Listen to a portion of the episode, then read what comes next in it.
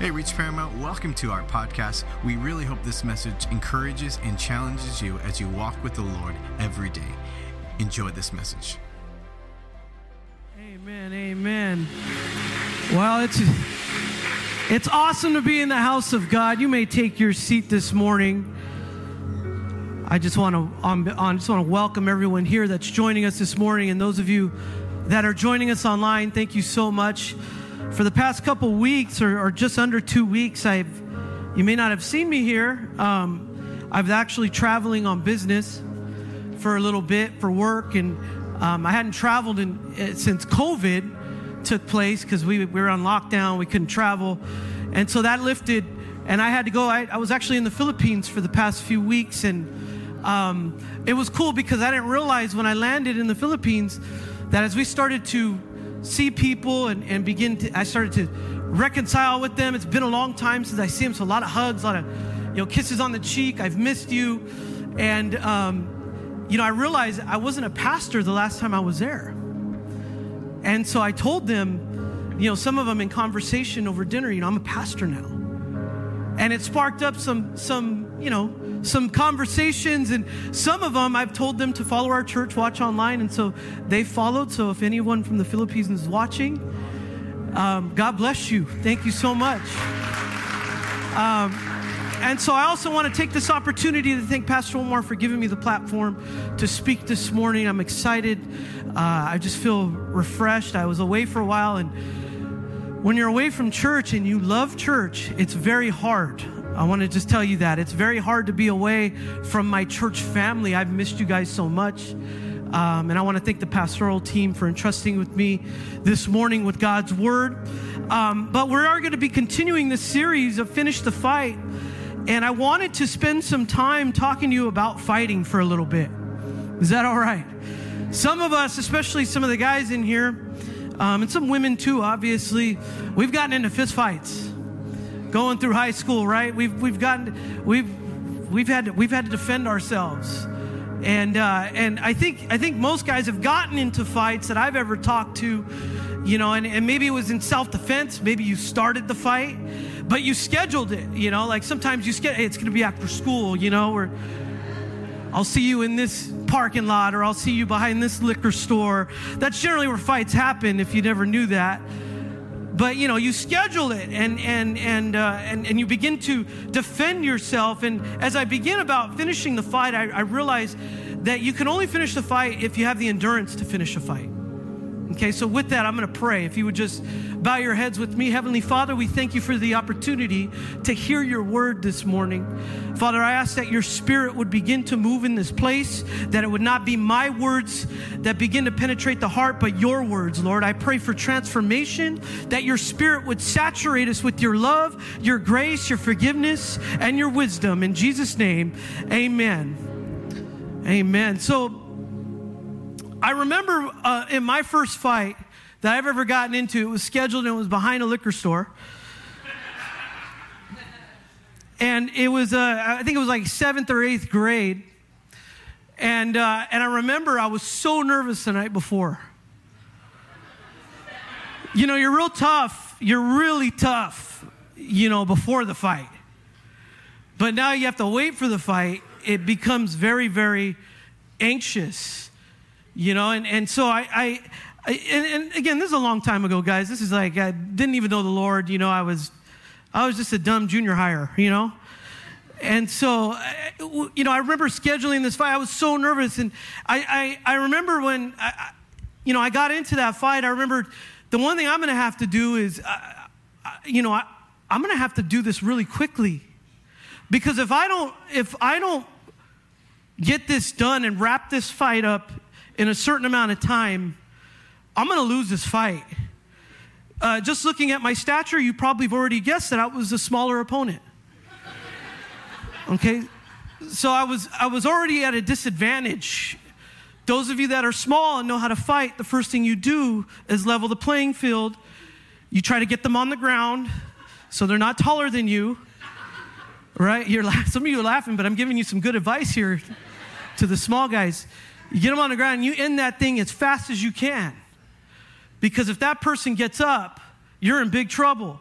But endurance is what's going to take. It's mental toughness and, and, and not just with fighting, right? If it's anything athletic, right? You're, or any type of competition, you're going to need some kind of, some type of mental toughness. And, and mental toughness is something that if you are mentally tougher than the opponent, you could win despite any physical ability. In other words, if you are determined, if you have the endurance, you can possibly win. And I would, I, I remember thinking about um, Mike Tyson. Who's thought about Mike Tyson before? Who's, who's watched him fight before? Mike Tyson would go out there and he would, he would literally knock people out and he would try to do it within like the first three rounds in a 12 round bout. Because if he can do it in the first three rounds, he doesn't have to worry about the other rounds, right? So he would give it his all. He was like a bull out there. When the bell rang, he'd just go right into it and begin to try to defeat his opponent. Now, I'm going to tell you a story, and you're welcome to laugh at me, okay? I was, um, I, I, remember for a short period of time, this is right when I just got married, um, I decided to sign up for a, a martial arts class. And so I signed up for this martial art called Krav Maga. Okay, some of you may have heard of it, but it's from the IDF, the Israeli Defense Force, really put this together, and it takes all the martial arts from you know, judo, everything to taekwondo, and it puts them together into this, this awesome collaboration of self defense. And this art of Krav Maga is a, a, really one of the best defense, defense mechanisms you can train in, even to this day. And the Israeli Defense Force, it's mandatory that you learn this martial art for hand to hand combat and self defense. And so I decided to take this class, and it was like in Huntington Beach. And I remember I signed up for it, and they give you like, you know, they do that thing where they give you, you know, two free classes, and then you could decide to take the long haul contract. You know, it's going to cost you like, you know, an arm and a leg. And so I decided to take the free classes. And I remember the uh, day I walked into a class and it was day one for me, but not for everybody else. And it was a pretty big group of about 50 people. So he said, I want you to get into groups of four and I want you to surround each other. So basically, I would get in the middle, or somebody would get in the middle, and three people, they said, are going to attack you.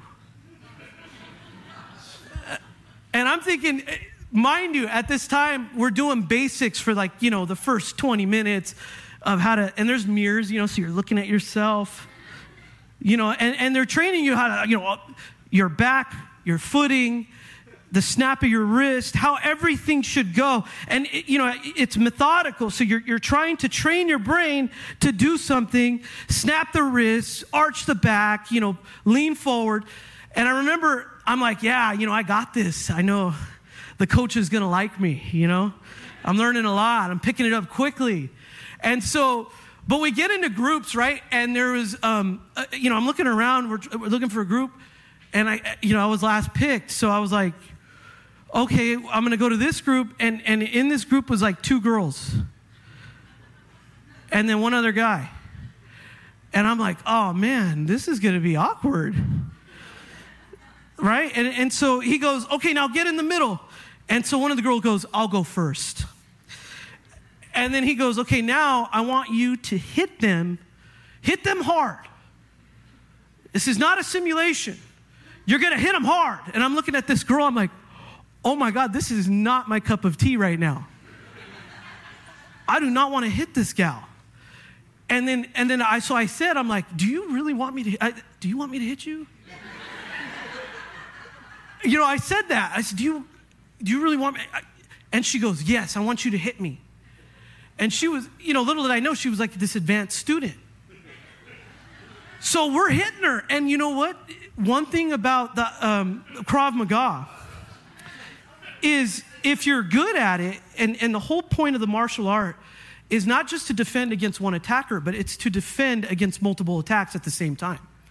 So the training, if you're well trained in the, in the art of Krav Maga, you will know how to fight with someone, with people surrounding you, but also defending yourself at the same time to where you wouldn't get beat up. Let me tell you something. We were, we were hitting this girl, and she was hitting us back. she hit me in the face. She, And I'm like, oh my God. Like, and so I'm sitting there like, oh my gosh, I don't know if I can survive this. This is, I'm not ready for this. And so they go, okay, let's rotate. She survives it just fine. As a matter of fact, I learned a lot in that, you know, 30 seconds. I learned, which is a long time, but I learned a lot from her in that 30 seconds. She was really defending herself well against everybody at the same time. And it was like perfect the way she was doing it. And so now it was my turn. And let me just tell you this I told you about that high school fight, right? I was more nervous then at this fight. Even though this was a controlled environment, even though that this, this, this environment is going to be a safe place, I was so nervous walking into the middle of these three people. Two of them were women, right? And so she goes up to me and she goes, Do you really want me to hit you? And I look at her, I go, Don't you dare hit me. and so I, I, you know, we go at it, and honestly, I get beat up. I think I hit the floor one time. Right? I was I was losing my breath. It was 30 seconds of just like pure torture because you're fighting three people, right? And um, I, I, I just remember in that 30 seconds, I felt like throwing up because I got beat up and my anxiety was really high and I was exhausted.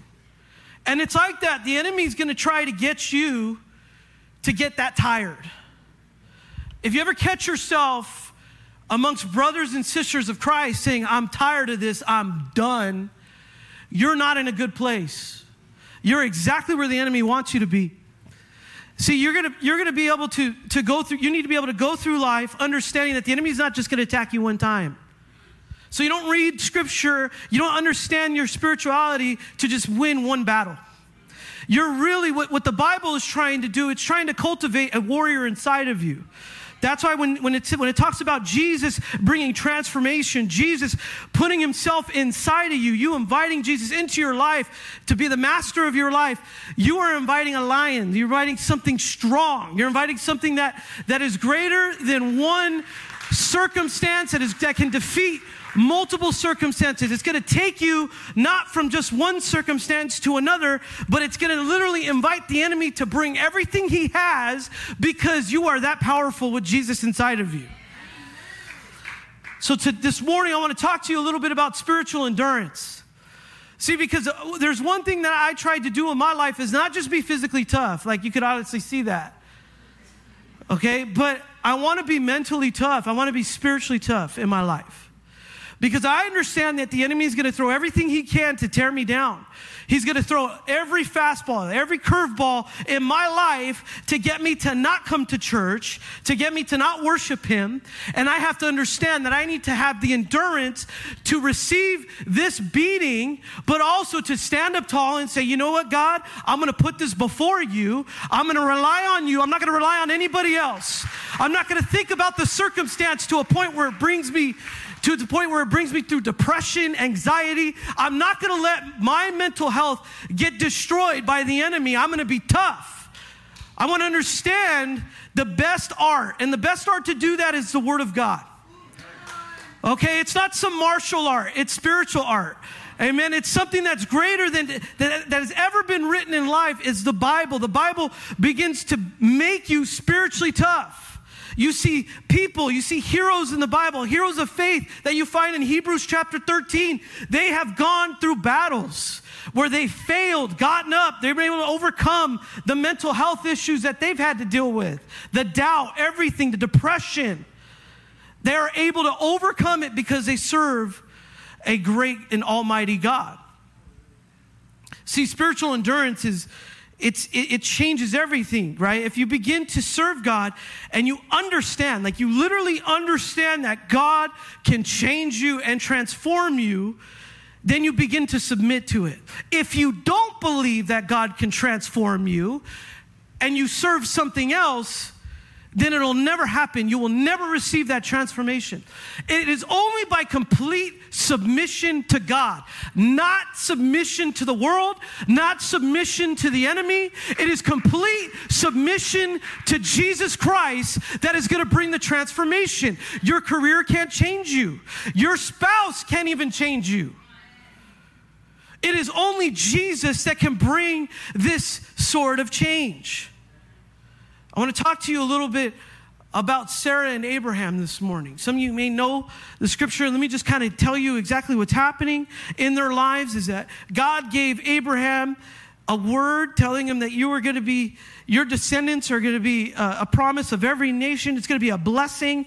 And so what ends up taking place is Sarah, she's not able to have children. And so it's frustrating them because they have this calling on their life to be a blessing to many nations, which is the Abrahamic covenant. And we need to produce children in order to do the will of God. Unfortunately, they can't. Sarah was barren. And so what Sarah does is like, you know what, we can't have children. You know what, Abraham, why don't you go sleep with the maidservant Hagar? Well, this is a novella, right? so Abraham gets his hall pass to go sleep, to go sleep with Hagar who gives birth to Ishmael. And so this is a child that is born not out of the promise, it's a child that's born out of the flesh. It's a child born out of impatience. It's a child that is born without understanding God's promise and not having faith. It was an unfaithful, unfaithful event on many occasions for him to sleep with the maidservant. And so Sarah becomes a little bitter through this process. She sees that Hagar has been given, has given birth to a child. Obviously, there is some jealousy there. Some resentment takes place. It begins to grow. And, and, and what, what ends up happening is there's a moment that God and Sarah begin to have this conversation in Genesis chapter 18, verse 9. I want to read it to you this morning. It says in verse 9, they said to him, Where is Sarah, your wife? And he said, She is in the tent. The Lord said, I will surely return to you about this time next year. Sarah, your wife, shall have a son. And Sarah was listening at the tent door behind him. Now, Abraham and Sarah were old, advanced in years. The way of women had ceased to be with Sarah. So Sarah laughed to herself, saying, After I am worn out and my Lord is old, shall I have pleasure? In other words, why is God waiting this long to give me this child? Why is God saying this now? How come he didn't give me this child earlier? Am I, am, I'm too worn out. Why is he waiting now? Shall I have pleasure in even doing this anymore? Should I believe in God's will anymore? Let's continue to read in verse 13. It says, The Lord said to Abraham, Why did Sarah laugh and say, Shall I indeed bear children or bear a child now that I am old? Is anything too hard for the Lord? At the appointed time, I'll return to you about this time next year, and Sarah shall have a son. But Sarah denied it, saying, I did not laugh, for she was afraid. He said, No, but you did laugh. So here we go. We see Sarah has kind of this attitude. How many of us had attitude in here? Okay, I raised my hand so you could raise your hand. The four of you that raised your hand. So there's four of us that have attitude this morning. But you can kind of see Sarah's attitude here in Scripture, in her conversation with Abraham and God. It was clear that she laughed. So God is giving her a, a blessing, God is giving her a promise. He's telling her something great. She's hearing from the Almighty, but she laughs at the Almighty. She chuckles at him and says, Yeah, am I to be, you know, now you're going to give me a child? Right? So we see this bitterness is coming out. It's, it's, it's beginning to come out in the attitude of Sarah, where now she's almost laughing at God. Like, okay, yeah, after everything we've been through, God, really? Okay, whatever. There's no endurance here. There's nothing great that is happening in this relationship between Sarah and God. We see a dysfunction in the relationship. Just like you, you may think, okay, God, like you've blessed them, but what about me? I've been waiting here all along. I've been praying. I've been doing all these things. I've been doing all this stuff, and I see Hagar get the blessing. I see the child Ishmael. Where's my child? And uh, where's my blessing, Lord? How come this person has all the favor and I don't have it? See, let me tell you something. When you start to speak like that, you're upset because God isn't on your timeline or your agenda. And in this process with Sarah, we, we have to understand that it is not Sarah's decision at this time to give birth. God is putting them through this trial. God is putting them, He's making them wait. He's making them fight. He's making them seek His will. He's making them trust in Him and His promises. See, we all have an agenda, but we don't see God's agenda.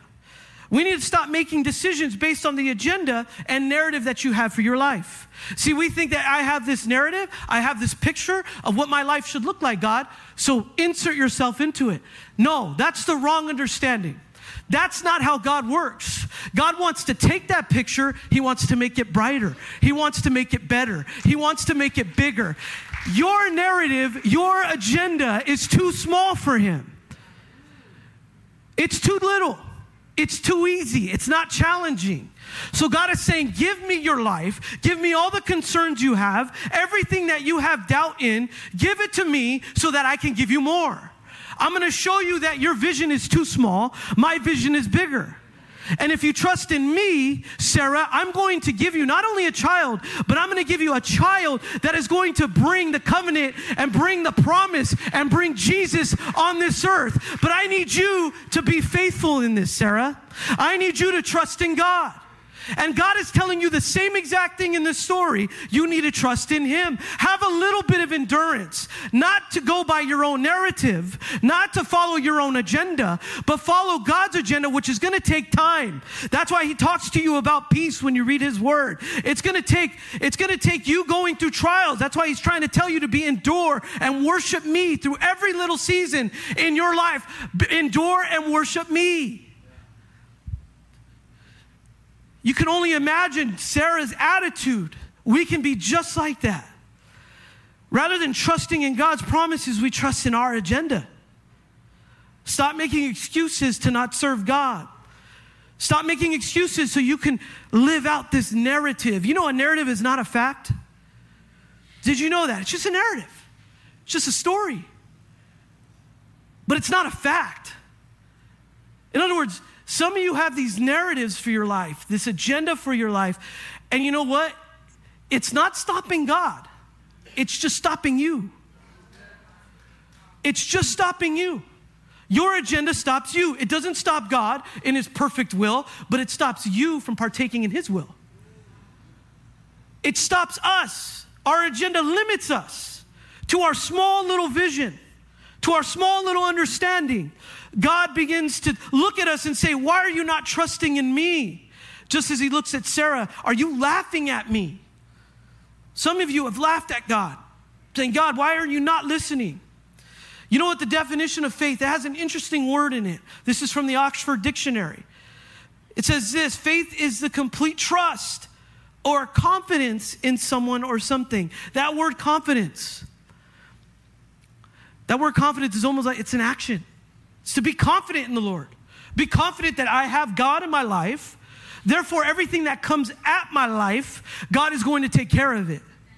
And I'm going to submit to Him through the process. I'm going to give it to Him during that process. So that confidence is not from me. So when I walk around church and I got my chest out and I'm being confident, it's not because of me, it's because who lives inside of me. That's why I'm, that's why I'm not going to let a circumstance or a trial begin to tear me down and push me down and limit my confidence. Now, I understand that we can go through trials and our confidence be completely deteriorated. When we're walking with our heads down and we're defeated. But here we see with Sarah, she's, be, she's let it grow into a bitterness. Abraham, the one who's supposed to lead the relationship, goes right into sin, listens to that that bitterness, listens to everything, sleeps with Hagar. But God's telling you, trust in me, have a little confidence. It is not me that should puff the chest up, but rather God. Let Him transform you to that. If you truly believe in the transformation, submit to it and let Him transform you. In Daniel chapter 12, verse 2, it says, And many of those who sleep in the dust of the earth shall awake, some to everlasting life, some to shame and everlasting contempt. In other words, not all of you are going to understand what I'm preaching this morning. Not all of you are going to accept it, but you have the power to. You have the power to make the decision to allow God to move in your life. It is nobody else. It's not me as your pastor. It's not any of the assistant pastors. It's not Pastor Omar as your senior pastor. It's not any of that. It's not up to us, it's up to you. Second Corinthians chapter 3 verse 18 it says and we all with unveiled faces beholding the glory of the Lord are being transformed into the same image from one degree of glory to the other. For this comes from the Lord who is the Spirit. I love this verse because the Apostle Paul is telling us that there are several degrees to this glory. You ever walk into church and you're realizing that sometimes, ah, church again, this is hard. Oh man, I got to look at a bunch of people that are hypocrites, and you come in with a bad attitude. We're not hypocrites, we're just failures trying to lift up victory in our lives. So if you sit here and you or your family member tells you, why do you go to church? There's nothing but a bunch of hypocrites. Yeah, a bunch of sinners. Because we need Jesus. I tell people at work all the time, they ask me, why you go to church so much? Well, I said, number one, I'm a pastor. Number two, because I need it. because you make me frustrated. and they love that. They love that honesty. Because I got to deal with you every day. So I go to midweek because I'm all messed up after being with you. I'm twisted, I'm wicked. I need church just as more as you, if not more. Again, we need to stop lying to ourselves with some narrative and being influenced by people that don't know anything about the Word of God or Jesus Himself. We allow people to speak into our lives. So why are you going to that church? You know, why are you doing church all the time? It's just a bunch of hypocrites. Well, you want to, if you can find a church with perfect people, let me know. Because it doesn't exist. We come to church because we are fractured, dysfunctional, because we act like Sarah, because we have an attitude. I have an attitude too. Ask some of the pastors, I give it to them. We all have it, man. We're, we're, we just love each other. We have grace for each other. Joyce Meyer says this in the battlefield of the mind. She says it is important for God to arrange our circumstances in such a way that we eventually have to face ourselves. I love this quote because I think that's a lot of what God does is when you accept him, you have to realize how dysfunctional you are. You start to realize, wow, I really am messed up and weak. You know, and I think I think we see that even in the Old Testament. We see that with David, we see that with Moses, how messed up they did. Again, Moses was a murderer, David was an adulterer, right? He did all these bad things, but they did all these good things as well. And it's through the power of Christ and the power of God that they're able to accomplish so many things in the Old Testament. Them relying on God, but eventually they had to face themselves, understand, and come to the realization how fractured they are. That we're not perfect. That the amount of money in our bank account doesn't decide if we go to heaven or not or if we love Jesus. That our, the, that our careers and, and the job titles that we have don't give us an identity. You know, I want to talk about, I know evangelist John Tahaji preached an awesome word on Wednesday on Jacob. And I remember we were talking a little bit about Jacob in, in, in the pastor's office before he preached. And um, the story of Jacob and Esau is a crazy story. I decided when I found out I was going to preach on Sunday or today, I, I started to read a little bit about it because it's been a while since I personally read it. And it was interesting to see who this person Jacob was. Even at birth, this guy was like determined.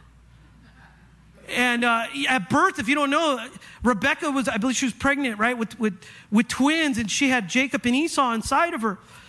And as she's giving birth, Esau is coming out first, which means he's going to be the firstborn. That means he's going to have the inheritance, the double portion.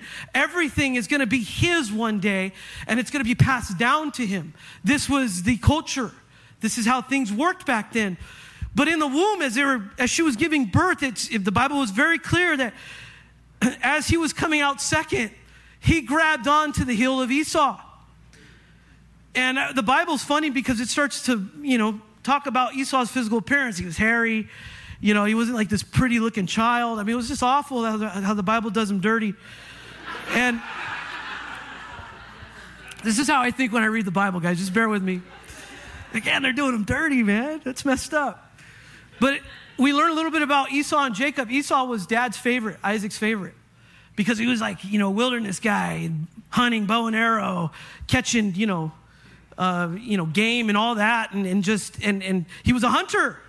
Jacob was a mama's boy. He was kind of like, you know, he was pretty. You know, he, he was good looking. But he was also had this determined attitude. And, and so there was one time where Esau um, was out in the field. He was working. The Bible tells us he's working very hard. And he's tired. He's exhausted. And so he, he uh, Jacob was back at the, you know, I don't know, the ranch. I don't know what it was. Back at the house, he's making some stew, right? And, he, and Esau goes up to him like, hey, Jacob, um, I'm tired, man. Can I have some of that stew? He's like, no, man. And he's being rude to his brother Esau. He's like, come on, man, I'm gonna die. I'm gonna, I'm gonna, and the Bible says, he said, I'm gonna die. Give me some stew. He's like, no. He's uh, we gotta make a deal. Jacob goes, give me your birthright. Give me your birthright. He's like, it's not gonna matter anyways. I'm gonna die. Whatever, have my birthright. Jacob gives him stew. They exchanged birthright. So this would mean that Jacob has now the, the firstborn. But then there's the blessing that took place. In other words, the father has to bless this. So if you didn't know, Isaac's getting ready to die, his dad, and he's losing his vision, the Bible says. And so there's a moment where he tells Rebecca, Bring in Esau so I can bless my firstborn. And, and then Rebecca goes, You know what? This is a good time to just bring in Jacob, my favorite son, so he can get the blessing.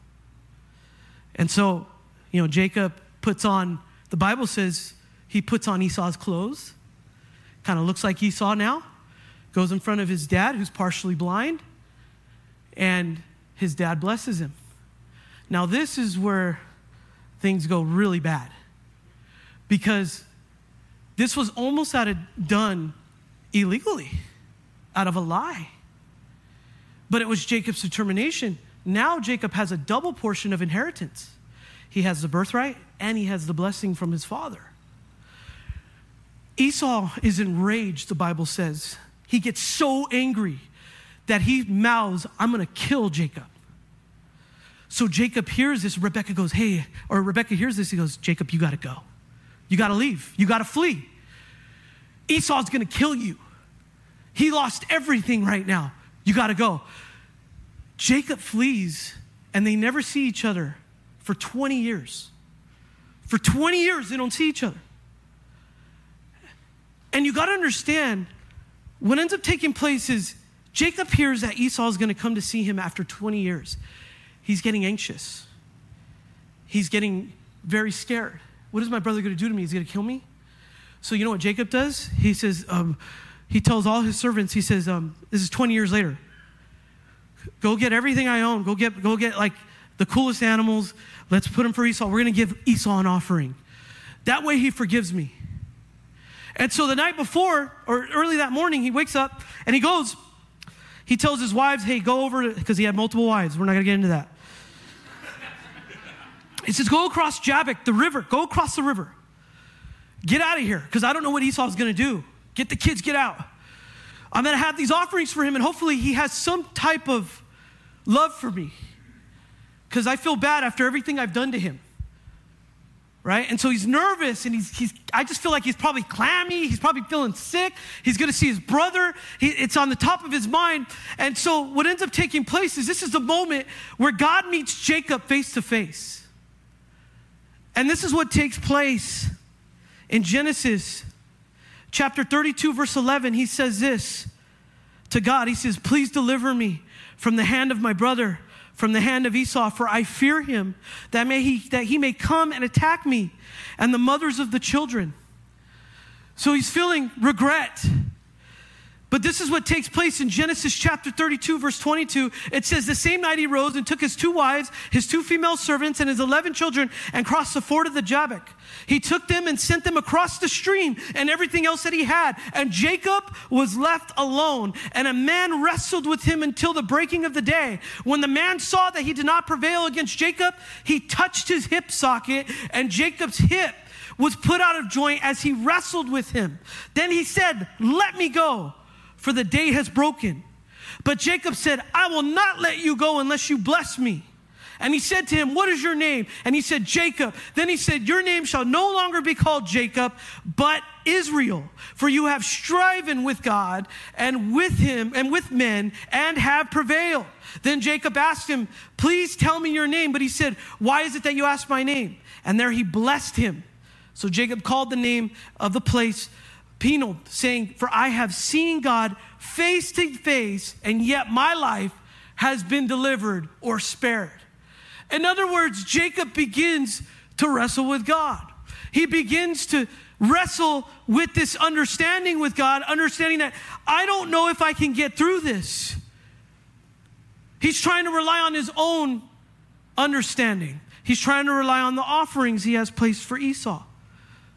And it wasn't until the last moment he says, God, help deliver me. God says, You know, I'm not only going to help deliver you, I'm going to train you, son. I'm going to train you to trust in me. I want to see your faith. This is what God does with us. I'm going to let you wrestle with me. Now, some scriptures say it was an angel. Some people, some people say it was God. And he begins to wrestle with this being, this spiritual being. And the Bible says it wasn't until day broke. In other words, it starts the day's getting old, it's getting long. They've been fighting for a while, and Jacob was not giving up. He wouldn't let go. So much as they finally say, Hey, let's stop. It's not Jacob that says it, it's God. Let's stop. And he says, I won't stop, God, until you bless me. He tells him, I'm not going to stop until you bless me. And he goes, Okay, what is your name? Then the discussion takes place. He changes his name, gives him a new identity. Right then and there, he changes his name. He begins to tell him, No, now you're going to be called Israel, which is the name of the nation. He says, No, I'm going to put something on you. And it wasn't because he gave up, it was because of Jacob's spiritual endurance. In other words, I'm feeling a certain way, but I'm not going to let go. And so I'm here to tell you what Jacob's trying to tell us in this story is don't let go. You never want to let go of God. You may be praying for a circumstance that is overwhelming, it's insurmountable, a trial that you're going through, but you're not to give up. Because the moment you give up, you lose out on the blessing. Instead of giving up, you go in harder. You say, God, I want the blessing from this circumstance. I want more of you. I'm not giving up. I'm going to continue to pray. I'm going to pray this through. I'm going to pray this so much that you're going to have to hurt me. Just like Jacob got hurt, boom, God knocks him right out of the, the hip, out of the socket, and he begins to continue to fight, still fight. Even when his physical, physical body has been damaged, he continues to fight because he didn't let go. You don't want to let go because God can bless you at any of the moments. From one second to the next, God can begin to turn that situation around. But see, during the wrestling, it was clear that God gave Jacob life. See, you're not going to get the life you want, the life of transformation, the blessings of God, unless you wrestle with Him to the point where you're not going to give up. There's been times in my life where I've wrestled with God, I've cursed at Him. Said, God, forgive me. I yelled at you. God, forgive me. I'm in a deep place, I'm in a dark place. Those are some of the best moments I had with God. Don't let go because He's about to bless you. Jesus says this I am the true vine. He says, I am the true vine. In John chapter 15, and my Father is the vine dresser. Every branch in me that does not bear fruit, He takes away. And every branch that does bear fruit, He prunes, that it may bear more fruit. Already you are clean because the word that I have spoken to you. Abide in me, and I in you. As a branch cannot bear fruit by itself unless it abides in the vine, neither can you unless you abide in me. I am the vine, you are the branches. Whoever abides in me, and I in him. He, he it is that bears much fruit, for apart from me you can do nothing. If anyone does not abide in me, he is thrown away like a branch and withers. and the branches are gathered, thrown into the fire, and burned.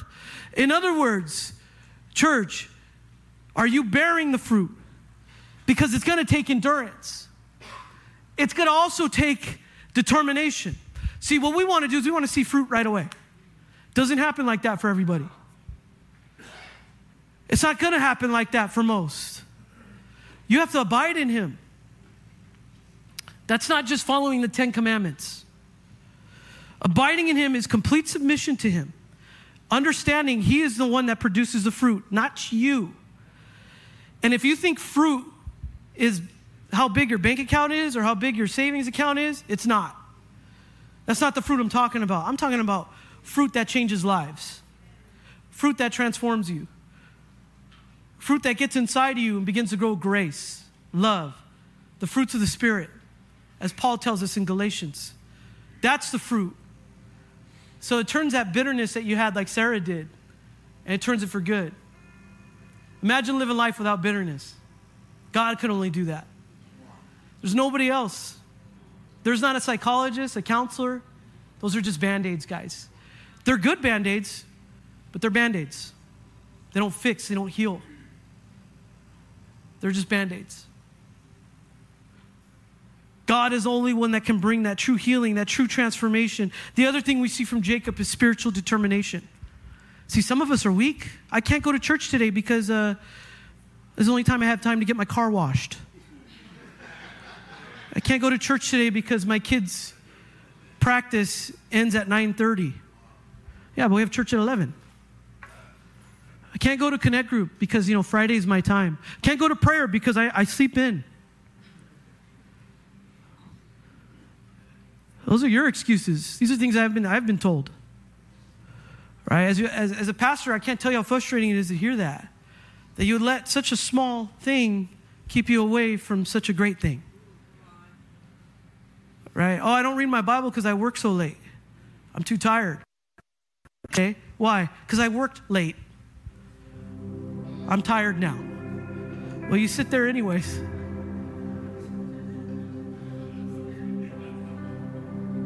It's either you're going to be in front of the TV or you're going to be at church. Oh, I need to rest, or uh, I can't do it because, uh, and this is a good one. Some may take offense to it just a little bit. I can't do it because my kid's going to cry, or my kid's crying, I can't come to church. Bring your kid crying. Don't let your kid dictate your spiritual determination. Don't, don't let your kid t- keep you out of church. Don't let your kid, you know, keep you out of leadership. You bring them to church.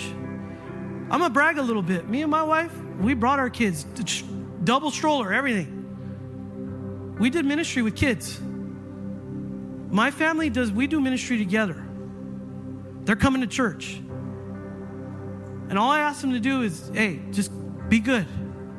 Don't be a distraction in church, because we're ministers. This family is a family of ministers. And we teach them young. Is it bad that they're out late on a Wednesday night before school? No, it's not bad. They want to be out anyways. No kid wants to go to sleep, right? But we, some of us allow our kids to just dictate everything. And you know what that tells me about your spiritual determination? You're not determined at all. You're just waiting for the next excuse. Now, mind you, I understand children get sick, I understand things come up but you know and you measure yourself. There, of course, there's excuse. There's the excuse. I, things happen. I get it. Okay, just relax a little bit. Don't be so liberal. But I will tell you this: some of you have come up with some excuses, and you've allowed them to keep you away from church, and you know full well you could have came to church. Those are the excuses I'm talking about. See, what ends up happening is you're not leaning into righteousness anymore you're leaning into unrighteousness. And I, what I love about Jesus is people forget when they read the word, don't forget that Jesus was a perfect example. He was 100% God, 100% man. It's called a hypostatic union. But at the same time, he was the perfect example because there were times where he relied on the Father. So when Jesus does things like, for example, when he's in temptation in the Garden of Gethsemane, he goes to the garden to go talk with Satan, literally talk with the Father because Satan's right in his ear. But he also talks with Satan at the same time. and he rebukes him. Jesus doesn't ever have to talk to Satan. You know why that's recorded there? To be a perfect example of how you should talk to those circumstances and temptation in your life. That's why it's in the Bible. That's why it's in the Bible. That's why it's there. It's there to show you how to combat this world. It's there to show you the endurance of Jesus. The Bible says in that moment, he became very, very struck with like anxiety, heaviness, some translations say, that it stops him right in his feet. So I got to go pray. And he tells us, I got to pray. And he goes and he prays, dealing with the temptation. Jesus says this in Luke chapter 9, verse 23. And he said to all, If anyone come after me, let him deny himself, take up his cross daily, and follow me. For whoever would save his life, he will lose it. But whoever loses his life for my sake will save it. Dwight Moody, Dwight L. Moody said this. He said, Let God have your life. He can do more with it than you can, anyways.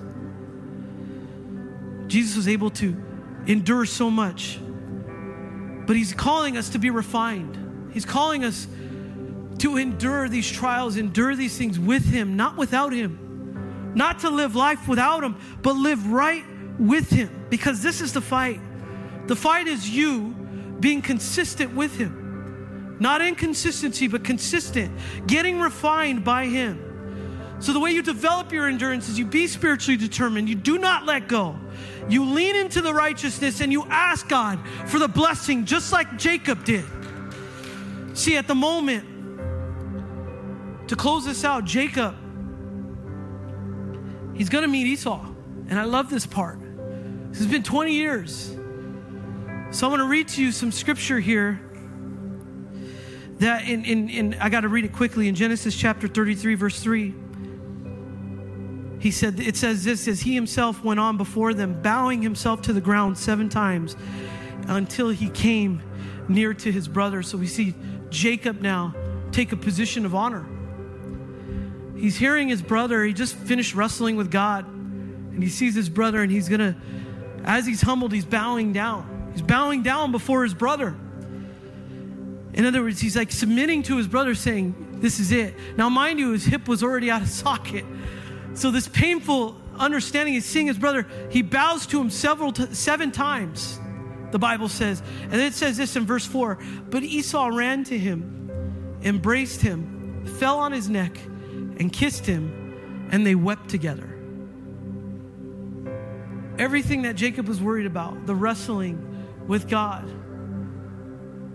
the blessing was right there. God was in complete control. Jacob had nothing to worry about. Esau embraces him, and they weep together. Sometimes in life, we have these circumstances where we think we understand the ending, but we don't. If we can rely and trust on Him, I'm telling you, church, you're going to meet God face to face at times. And you tell Him right then and there, when you're meeting God face to face, give me my blessing.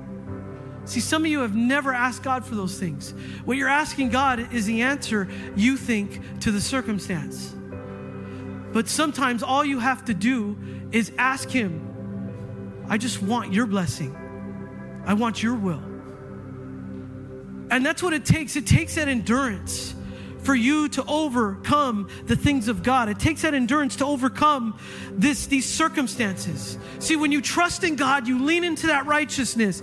In other words, you're not going to lean into a reflex that the world wants you to lean in. Oh, I got something going on with me. I better go see a psychiatrist. Nothing against that. But have you prayed? Have you talked to your pastor? Have you prayed with your leader? Have you prayed with your wife? Have you done these things? This is the reflex of endurance, it's the spiritual determination. Have you been open about the things you're going through with something with somebody that's been spiritual? This is the endurance that I'm talking about. It's a reflex. Lean into the righteousness even when you're you're cloudy, you don't know what's going to happen. Just like Jacob didn't know how Esau was going to embrace him. Just like, hey, I don't know how this is going to end, but God, I'm going to lean into your righteousness. I'm going to ask for you to be become the sole subject of this matter, Lord. So, do you have the spiritual endurance to fight for God this morning? Do you have enough to see God? I'm going to fight. I'm going to believe. I'm going to endure so I could see the blessing just like Jacob saw that blessing. See, what God brings is He brings a lot of reconciliation. Not only with other people, but reconciliation with yourself. Reconciliation to see who you are. Are you that person that's going to be determined? Are you that person that's going to have the endurance through the trial, through the refinement? Are you going to allow God to transform you through the process? If you would just bow your heads with me this morning. Thanks so much for listening to this message from Reach Church Paramount. To stay connected with us, follow us on Instagram or Facebook at Reach Paramount. To give and support this podcast and ministry, visit our website at reachparamount.com slash give.